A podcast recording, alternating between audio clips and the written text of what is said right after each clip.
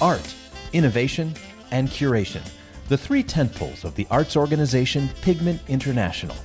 This is A Black Canvas, focusing on innovation in black culture with your host, Pigment International founder Patricia Andrews Keenan. Artist Kerry James Marshall has said, You have to demonstrate that black is richer than it appears to be, that it is not just darkness, but a color. Here on the Black Canvas podcast, we explore that richness with Black artists, collectors, curators, and others in the Black art ecosystem. Take a listen.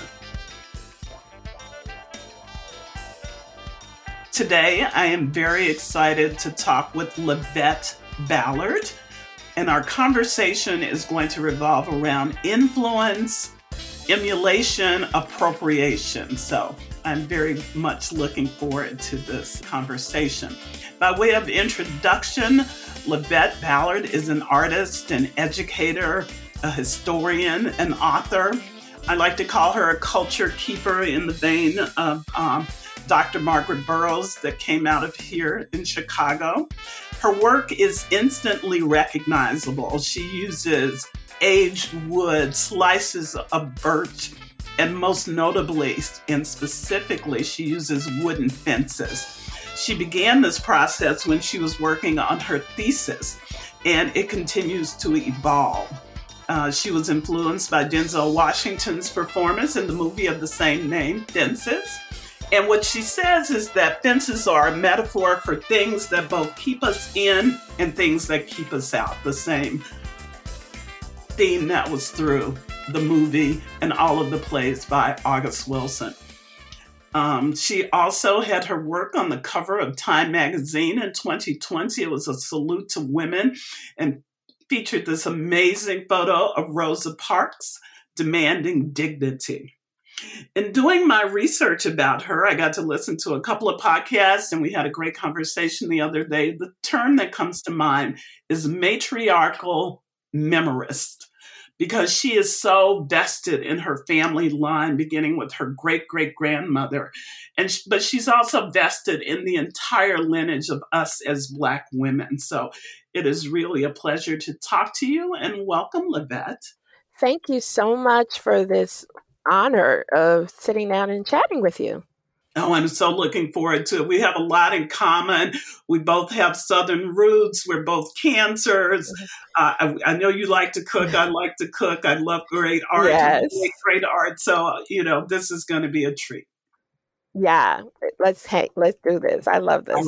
well, I'm going to start with influences because I've been thinking about those lately.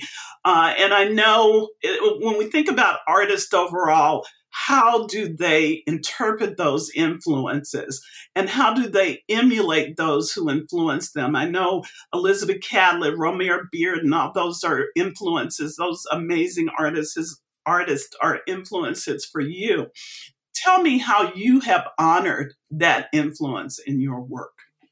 Well, it's in respect to um, the goddess uh, Elizabeth Catlett. I just felt such a connection with her as far as what I like to consider her strong woman approach to art.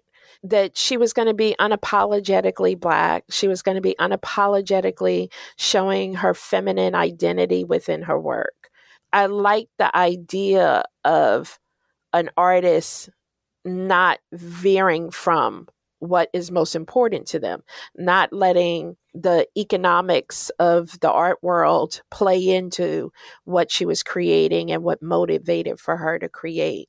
I love her simple images of a mother and child. There's something very innocent about that. Uh, just as much as I love her images about Black power and um, independence. Uh, and then, of course, with Romare Bearden, uh, I didn't really learn about him until I was, I would say, about to enter college in undergrad. And I had the pleasure of meeting someone who actually was a friend of his. And uh, she would say that, you know, he was much like many other Black artists, painting and doing his own thing. And he came about from collage because he wanted to show that uh, we are everywhere, and that he was able to piece these images of us that he was locating and appropriating to create this body of work that once again was about showing us who we are. Um, and a funny thing, another thing I didn't know about him, that he was a Negro League baseball player, which kind of blew my mind. Yeah, he was a Negro League baseball player. He was actually tapped to be what uh, eventually was um, Jackie Robinson. He was originally supposed to be the before Jackie. It would have been we wouldn't have been saying Jackie Robinson. We would have been saying Romare Bearden. Did you get to meet either of your influences? Yes, I did get to meet Miss Catlett. I got to meet her on two occasions. Uh, the first occasion was more of a meet and greet. Um, I barely could talk, which is tends to be my thing when I meet someone I really admire. I kind of go fangirly and have to get my t- tongue together. But the second time, it was almost as like we were peers, as equals. And I was able to have a really great conversation with her. And she was much older, um, very witty, very funny, very endearing. Like a, I wouldn't say like a grandmother, but more like a favorite aunt that's older than you. You know, she, she, wonderful, wonderful woman.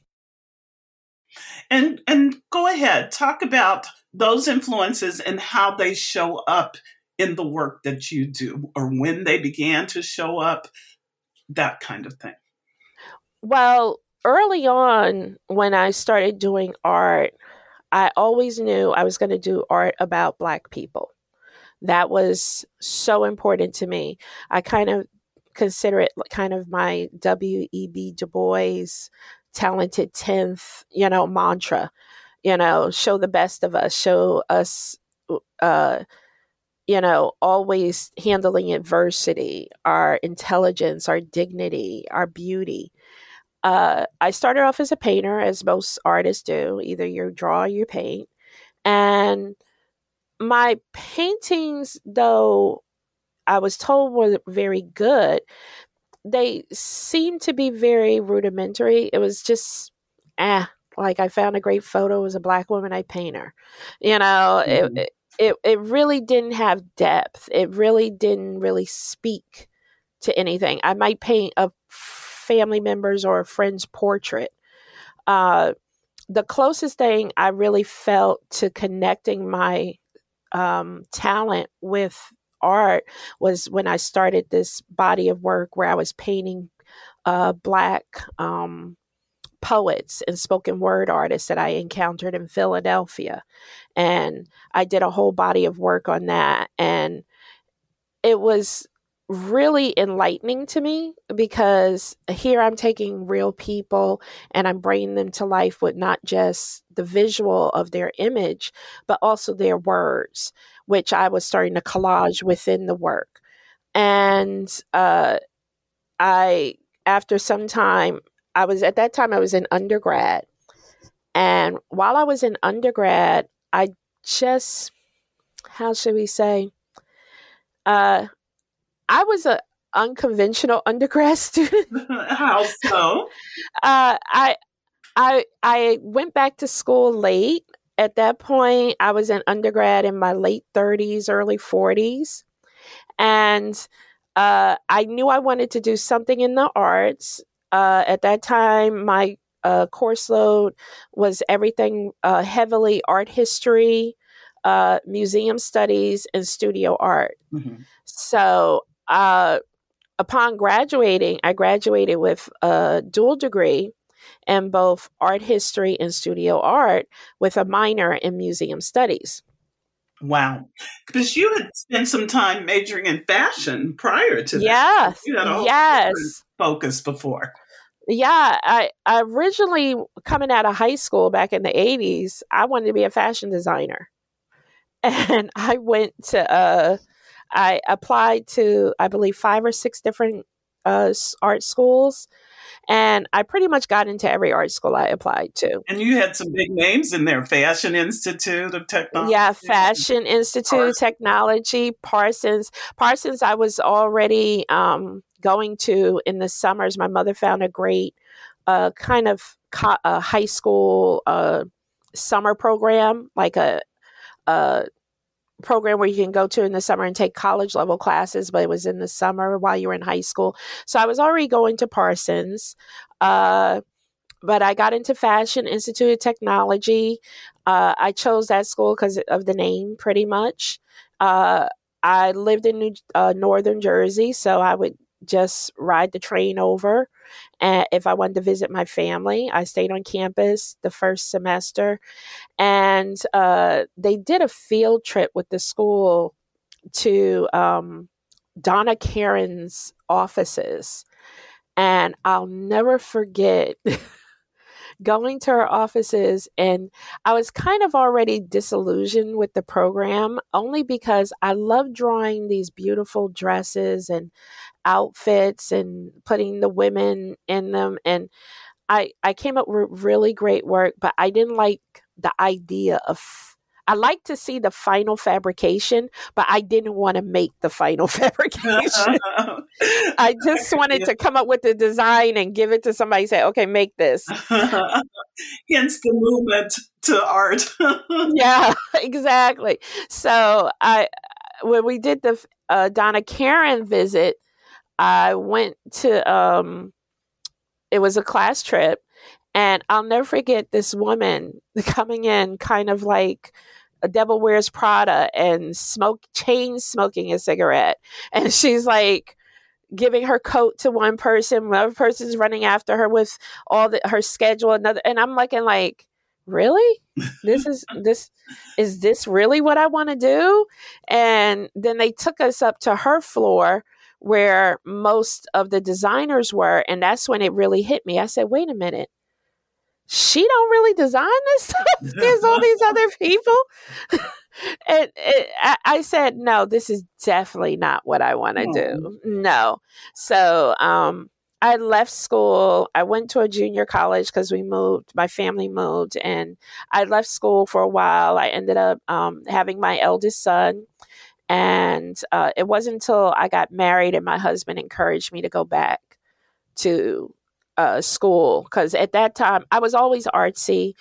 It never left me. I was doing everything from uh, doing wedding planning to party planning to like crafting favors, making chocolates, um, give you name it. If it was artsy, I did it. If you wanted a party, I was the one you went to.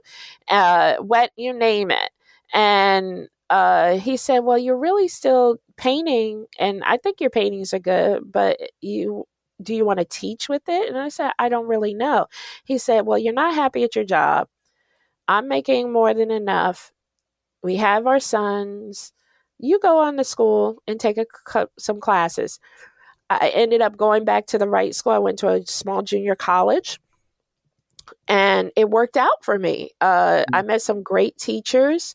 They introduced me to the bigger art world, which I never knew. And uh, through social media, I started meeting big name Black artists who were just starting off with Facebook. And they connected me with people who now, if I met them now they would have ignored me in their DMs, but back then they actually talked to me and encouraged me and um, they convinced me to keep up with school. Went to grad school and here i am. And that grad school project that that foreshadowed you today tell us a little bit about how that came about. So what happened with the thesis project? I was really struggling in the beginning with my grad program. Um, danny simmons who was my mentor um, he and um, another woman who he works with, Taneshia Nash Laird, who is actually the director of the Newark Symphony Hall, um, they were kind of my sounding boards these there's nothing but pe- white people here. I'm the only black female in the program. They keep inviting all these people, and the people who they are black, I'm always the one they're wanting to do a photo op with. I feel like they keep suggesting the same names all the time for artists for me to look at. I just felt like they they wanted me to learn the skills and they so wanted to inspire me but they were giving me the same it's like someone feeding you cake every day. After a while you're like okay i've had that. Yeah. can you give me something else? Right. And it wasn't it's great in the beginning but after a while you're like okay i want i need more. And uh, Danny literally would say, um, I have this going on at the gallery, come check it out. Or uh, meet this person or meet that person. And through him, he would suggest people. And Taneshia would do the same. Eventually, he connected me with Diane Smith, who is like my big sis. She is my godsend. Uh, she ended up became, becoming my senior mentor uh, and in my program, I went to a low residency program. So during the summer, we were in a bubble. Literally, we started in the beginning of the summer and we were on campus all the time. I wasn't getting in at home sometimes till 10, 11 o'clock at night or later. Uh, and we were with the faculty on campus at that time. But during the summer, um, during the fall, you would choose a mentor. All my other peers were choosing the faculty that we had been with all summer, which made no sense to me because I'm like, you're already learning from them. you're, yeah, why, why are you doing that? Uh, so I purposely chose people who were visiting artists uh, to the school. If it was an artist that was working with hair and I was working with hair, I'd ask them, what are you doing in the fall? What are you doing in the spring? Do you want to be my mentor? And most of them, surprisingly enough, agreed to it. And then Diane was my first and only Black mentor. And once I got her, it stuck. It's, I mean, we were like peanut butter and jelly. Uh, she would, and she has this way of not telling you what to do, but helping you figure out what to do yourself she knows what you can do and she knows what she wants to tell you, but she lets you figure it out. So when I was working originally, I came in as a painter. I was told literally that my paintings from one of the visiting artists, they said my paintings reminded them of bad album covers. And I didn't like that. So I said, okay, I'm not going to paint anymore. So I started literally weaving hair a la David Hammons. And I kind of be, became the gem of the program. And then after a while, I didn't like weaving hair anymore, making hair sculptures. So I said, I want to do something kind of what I came in with, which was painting on fences. I met Diane. Diane said, Well, listen, we don't want to shock them with you painting on fences, okay? Let's try collage. And I said, Well, I'm not really good at it. She was like, That's why we have the time. We're going to work it out. And I spent months figuring out a process to adhere these papers first onto paper. And then eventually during this, that winter, there was a storm and my neighbor's fence fell over and I needed a substrate because I was working on first chipboard, plywood, and I it was great because I loved the idea of wood because it was flat. I loved the rings. I liked the neutral colors. And when I saw that fence panel there and they were stacked up in front of their house to go out for the garbage, I convinced my husband to bring them in the backyard. scavenging, a little scavenging. Scavenging. I cleaned them up as best as I thought at the time. Uh, my township, I needed space because I didn't have a lot of space in the studio in my house I was working with, which is a small bedroom. My township stepped up and they offered me a incubator space uh, as a studio in the township community center. And my husband and my sons lugged these.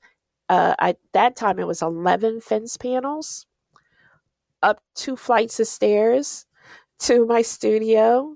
And I spent six months figuring out how to adhere this paper collage piece images onto there.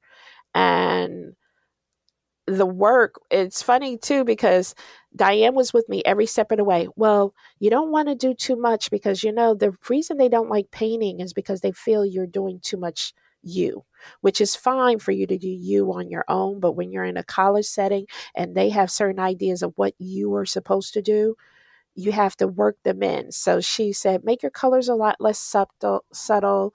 Uh, try to, um, you know, layer more.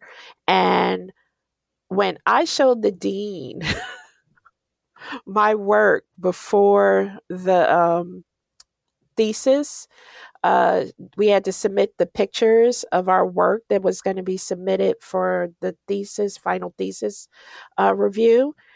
She didn't call anyone else. She called me and she said, Lavett, what the heck are you doing in that studio? I was like, what's wrong? She's like, nothing. These are incredible. Wow. And she couldn't believe the work that came out compared to what I had been doing the year before. It was like night and day. And uh, the thesis, uh, the thesis show was stellar to say the least. Uh, a lot of press, a lot of um, curators contacted me, and my career, I really didn't have like, I thought I would have like that slow kind of graduation of, okay, this happened. Okay, now I get to kind of rest on my laurels.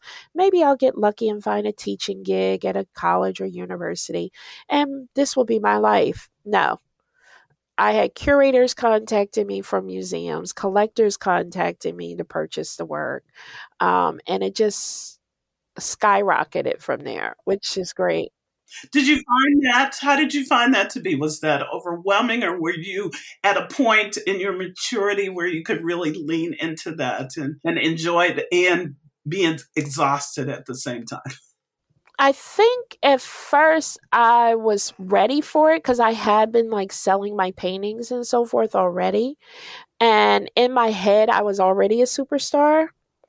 But, but you don't realize the pace. I think that was what was more daunting than anything because you you are working and you're creating, you know, I spent a year creating eight panels.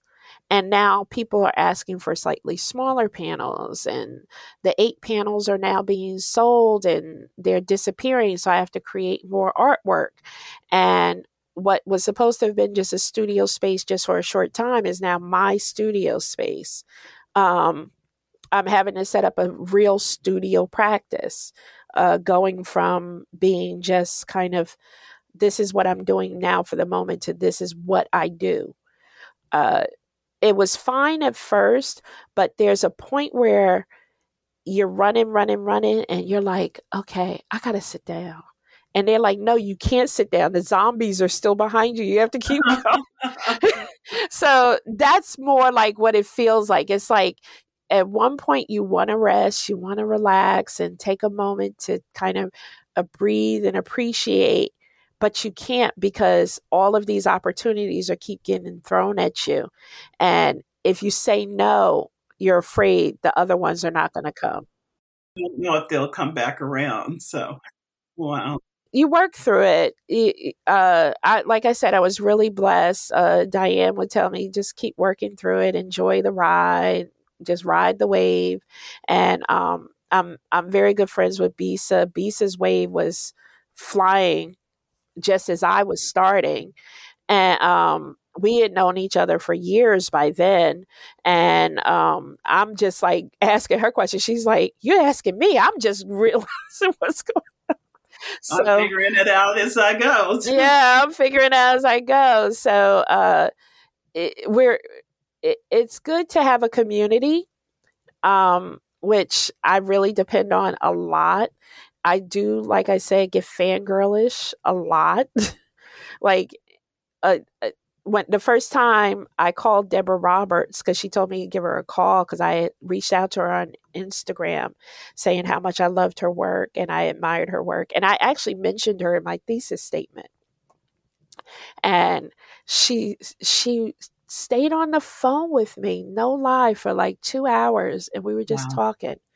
And the whole time, I'm like, I would have to take a moment in my head and be like, "You're on the phone with freaking Deborah Roberts." I get it. Well, well, you know, Deborah's um, Deborah's work is on the cover of our Pigment International magazine, the one released last year, and the one for which we won an award for best cover design. I'm like, oh, you are so amazing. And, you know, just to have that there was just such a boon for us. So I get it. I get the fangirl piece. I get all of it, you know, because yeah. I came up around television people because I was in cable, but you know, you remain cool because that's what you're doing. I do PR and media, but I'm kind of like you. I get a little geeky around artists, you included. So I, I appreciate your you know, your uh, calmness makes it easy for me to do this, but I get a little fangirly for you. So thank you. no problem. Pigment International's Black Canvas podcast is sponsored by Sun Fun U Mediterranean Voyages. Join Sun Fun U for a week yachting through the Mediterranean, learning about the art and culture of the region, and playing in the sea. For a relaxing vacation a world away, visit sunfunu.com and sign up for a voyage next summer. I'm gonna. You mentioned Deborah Roberts. I'm gonna. I'm gonna segue us a little bit. I'm gonna tell you experience I had and come back to Deborah. Um, in Chicago right now at the Cultural Center, they are running an exhibition of Colescott's work. Um, mm-hmm huge, you know, huge paintings.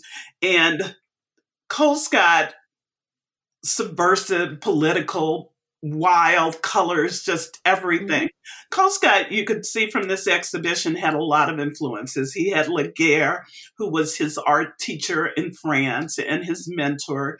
Uh, you can see a little bit of John Singer Sargent. You can see Roy Lichtenstein through the pop art era. His George Washington Carver crossing the Delaware is so iconic. So he has pulled from all these different places, and people do that all the time. But he really took that stuff and made it his own. You would never say, oh, he tried to copy Lichtenstein, although he did a piece of his. Um, yes. That's what I wanted to talk about, about how people take something that they've seen, that they've learned, because we build on the experiences of others that came before us. How do you really make that your own? Because when we were, if we were both in Miami this year, uh, during Art Basel, and there was a, so much discussion about how people were appropriating people's work without the intention of making their own, with people almost mistaking the work for theirs. And I know that happened with Deborah. So I want you to talk a little bit about that. Well, I think a lot of uh, younger artists uh, really are coming in with this whole idea of I'm going to not be that artist. I'm not going to be that, you know, starving artist to begin with. This is about my, making money and doing what I like. Uh, not saying you can't make money and be an artist. I'm proof of that. A lot of artists are proof of that. But there has to be some kind of ethical consideration when you're creating work. And there has to be a difference, a very clear difference between appreciating a person's work and appropriating a person's work. And there's a little bit too much appropriation going on in the art world right now, in my opinion. Yes. Uh, you see a lot of artists that are literally, you know, using the same source material as other artists, the placement of how they do their work, uh, the, the the overall themes of their work are identical to other artists, and you can't really uh, look at this work as being new. You know, I, I get excited when I go to Art Miami and Art Basel and I see work that is new and fresh and unique. that's why we have people like Bisa Butler and Delita Martin and you know Alfred Conteh and you know uh, Kerry James Marshall and Amy Sherald. You have these artists because they were doing something that nobody else was doing. But if you're copying their work and not making it your own, that's where it becomes a problem because it's very clear you're only in it for the money and you haven't explored this journey enough to create your own vision, which is the problem. And I can I can see that so clearly because it's a matter of longevity as well. Evolution will take you one place, but flat out copying, people are going to peep you on that. They're going to they're going to come around even if they don't get it at first. So, what's your long-term play? Yeah, you see the um you see these people and they're like, "But I'm selling work. I sold it to this celebrity or this uh, athlete or, you know, yeah, you're selling the work, but guess what? This artist is going to always be talked about in textbooks. Absolutely. Are you? and if you are, they're going to mention you as someone who copied, not similar, but copied that person's work. So you're not going to be famous, you're going to be infamous. Infamous. Yeah. I mean, and how long is it going to hold out? Because you best believe when those big collectors who have been collecting that other person's work, because right now it's just a small thing is kind of circulating. But eventually, these big collectors who have invested hundreds of thousands of dollars and the originators of these artworks, they're going to put the word out, and it's not mm. going to be pretty. Absolutely. I just think you should push. I, I, saw Deborah responding to things on social media as well when people mistakenly thought some works were hers. Yeah. And it's sad too for her. Think about it for her. People are going to think, oh, I bought a Deborah Roberts. And then they're going to worry about, oh, no, this isn't Deborah.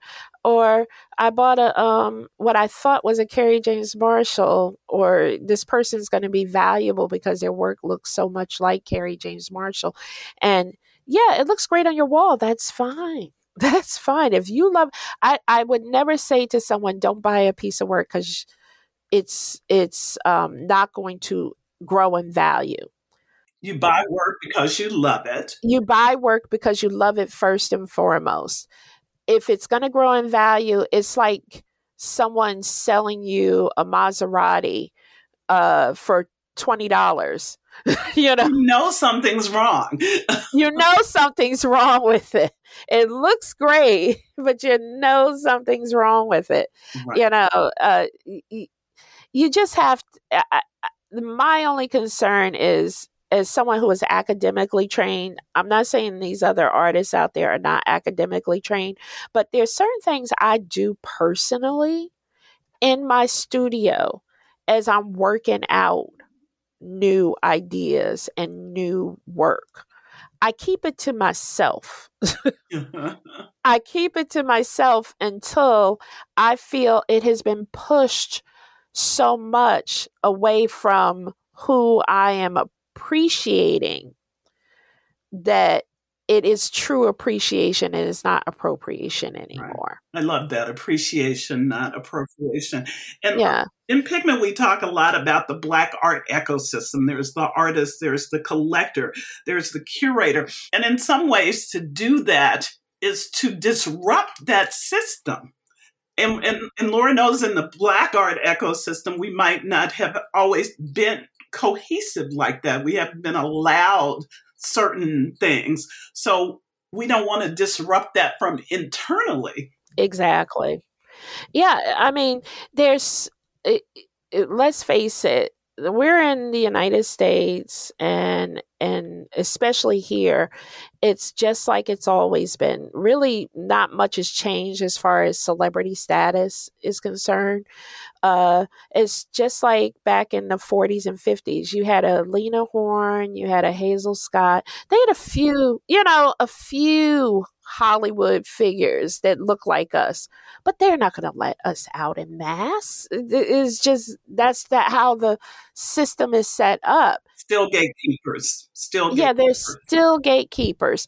So yeah, when uh, people are very simple when it comes to how they think of art. If I think of a great black painter, I think of Amy Sherald, Kerry James Marshall, Kehinde Wiley. If you know, if you say for me to think of a certain uh, artist that is more specific, okay, well, give me a black painter that is doing something more abstract. You know, uh, Danny Simmons who does abstract. You know, I'm thinking, I you have to give me parameters, uh, but because of this small pool that we're being forced into, uh, we have to be even more considerate of one another and always be there to uplift one another. Mm-hmm. Uh, I think the reason why you're getting so much of our art purchased in this day, um, as of lately, yeah, the Black Lives Matter movement pushed us. Yeah. Social media, even more so. You know, you see more of our work out there. But it, unlike other um, communities, especially in our community, uh, anybody that knows me knows if someone who's a collector who's buying my work and they ask me outright, who should I be collecting? I'll tell them. I'll give them names, lots of names. Well, I'm glad you said that because at the end I was going to ask you who should we be looking at, who are you following? So that's perfect. We're gonna we're gonna definitely do that. But I love how you think about this as a community, um, and you get out of that community what you're willing to put into it, and and appropriation is not the way to be part of community. I just no.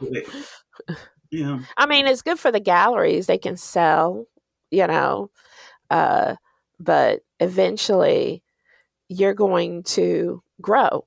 And once you grow and you come into your own and develop a new artistic vision, what are the galleries going to do? Um, and what are the collectors are going to do? Because the collector's going to be like, well, I bought you because you were doing work like this, and now you're doing what you should have waited to do. you, you should have grown into. Yeah, mature into it. Yeah. Mm, I get it. Oh, um, wanted to take some time. I want you to tell us what's coming up for you, what kind of plans you're teaching, where are you showing so that we can see your work out in the public. Hopefully, we'll be out more now that the you know the variant is calming down i'm told so yeah uh, right now my biggest thing coming up uh, february through march one of the galleries that represents me i am blessed to have two um, one of the galleries that represents me is long sharp gallery in indianapolis i have a solo exhibit uh, um, i would say all of the work is brand new work uh, I think only two of the pieces there have been seen on social media. None of the pieces have been exhibited before. And I did 12 new pieces for that show. No, I did 16 new pieces of that show for that show. And some of those are by Paperworks, which I developed um, last summer when I was a resident uh, art artist residency at Yaddo in uh, Saratoga Springs, New York and uh, so I'm showing. I'm excited to see the response on those. That's the first time people will be seeing multiples of those. Uh, will you be there for an opening? I'll be there for the opening on the 4th. It's on February 4th. Uh, they have it open to the public after 6.30. You have to contact the gallery because of COVID precautions and so forth. So they'll be able to uh, kind of let you know you know, what the requirements are as far as showing your COVID vaccine ID and so forth to enter. But it is open to the public. Uh, and I will be there on the 4th, and I'm doing press on the 3rd. Uh, and and then I have after that, well, right now I'm back to teaching. Um, I usually do a full course load in the spring because it's kind of my lull period. I teach at uh, Stockton University and Rowan University in New Jersey. Uh, I the main schools I teach at are Stockton, Rowan, and Uni- University of the Arts, where I graduated for, and Rutgers from time to time. So I generally only teach one or um, one to three classes. Uh, and I teach everything from intro to drawing to art appreciation, art history, uh, collage and assemblage. I believe this semester they only have me teaching art history two and intro to drawing. Uh, and it's good for me because I've been waiting to have some downtime so I can develop this body of work I'm working on. I'm very excited. Uh, I came up with this idea because I have a granddaughter now, and I've been reading her myths and folklores and legends, uh, um, mostly Aesop's fairy um, uh, fables. And I had this idea of taking real people and collaging them on fence panels, on birchwood panels, as manifestations of these creatures and these gods and goddesses and folklore heroes. So I'm going to have my son as Anansi the spider, my other son is um, High John the conqueror, uh, uh, my husband maybe as John Henry. Uh, I have a niece that's going to be uh, Annie or Annie Christmas, uh, Oya, the god, uh, African Yoruban, Yoruban goddess. Uh, so all of these people, I'm having them photographed and I'm going to collage them. So I'm doing a whole series on that. I'm sitting here with this beautiful fan that you did over the holidays. I think I snagged the, there were when I called you there was two left. There were two left, and you got the last one. Is that kind of an outgrowth? It sounds like you like to keep busy, like you know, busy hands, you know. So, how did those come about? And I think mine is called Promises, Promises. You have one of the original fans. That fan that you have was displayed in my installation that I did for the Dionne Warwick Queen of Twitter and I only did seven, I believe, for that installation because I wanted the church fans in between. And that was one of the seven. Uh, so the title promises promises is her song promises promises so uh, most of those sold um, right after the show and i only had i think two or three left that one i think one other one and I had a whole packet left of the bare bones fan. And I said, well, I try to use the fans much like I do the wood slices, almost like a sketchbook. there are ways for me to kind of generate in my head ideas and how to do placements and kind of like practice. And uh, I said, let me finish these out. I put them up on uh, Instagram, and literally within two days, they were all gone. Well, and I know you said you might be doing more. I, you know, it sounds like your year's getting busy now, but yeah, that's the plan. I'm I'm probably do more. Hopefully, in fe- the end of February, if I have time. Um, my other gallery, Gallery Myrtis, which is in Baltimore, they have me already set up for three shows. Um, and then, of course, uh, come August, I really got to get nails to the, you know, hit the floor running because the end of the year we have both art fairs. So, Myrtis is heading to Italy and uh, yes. plans to go as well. I don't know. Are you planning on coming? No, I'm not one of the artists that was chosen, and I was going to try to go, but then the school literally begged me to come back and teach, and I I couldn't turn down that opportunity, mm-hmm. especially considering I wasn't. if I was showing, of course, I would have been there. But um, I'm very excited for my um, artist peers that are going and everything that can um, that I know will come from uh, the caliber of artists that Myrtis is bringing and the artwork. I've had a peek at what they've created, and man, minds are going to be blown. Another reason I was so interested in the Colescott exhibition is because he was the first African American invited to the Biennale back in 97, literally 25 years. So to think that um, Myrtis Bedolla, who's the owner of the gallery, is taking nine artists, and then also that Simone Leigh will be doing the U.S. pavilion. It, it's to be, oh my God, it's to be so dope. I'm just so excited for everyone that's going. Um, I'm excited for the opportunities that are going to come from the gallery. I mean, let's put it this way that's the world stage, it's the Biennale. I have no doubt that people are going to be coming to the gallery once she this is over with, looking for who else she has, and uh, the opportunities to show elsewhere is really going to be very exciting. Absolutely. And then uh, the last question, I'm going to go back to what we talked about. Um, which artist are you watching right now? Would you suggest that people follow on IG? Just give us a couple of your uh, folks you to talk about. Well, I can't not talk about like my friends. we have like a sister circle of friends. Uh, people uh, like Tokie Rome. Uh, she's a photographer.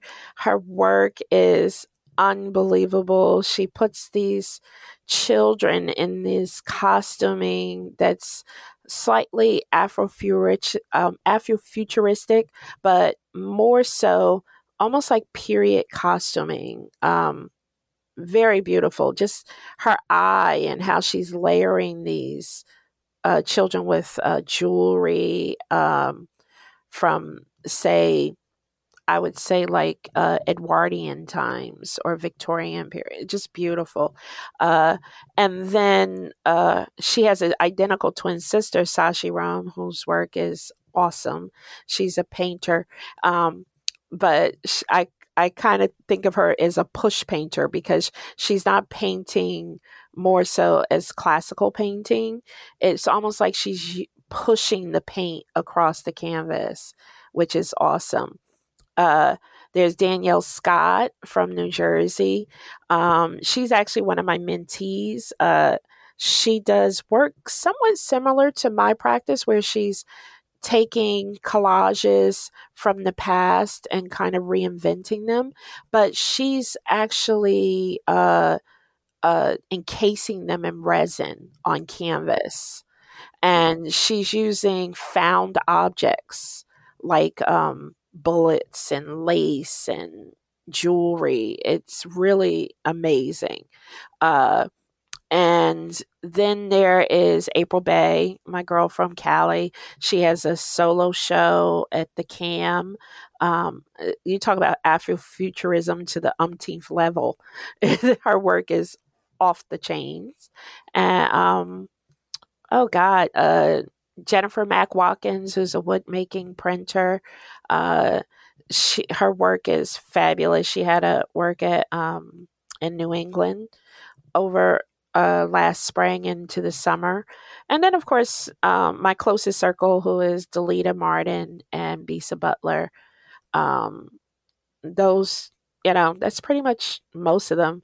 There's some brothers out there, Alfred Alfred Conteh, Charly Palmer. Um, but they don't need me to push them. They they doing fine on their own.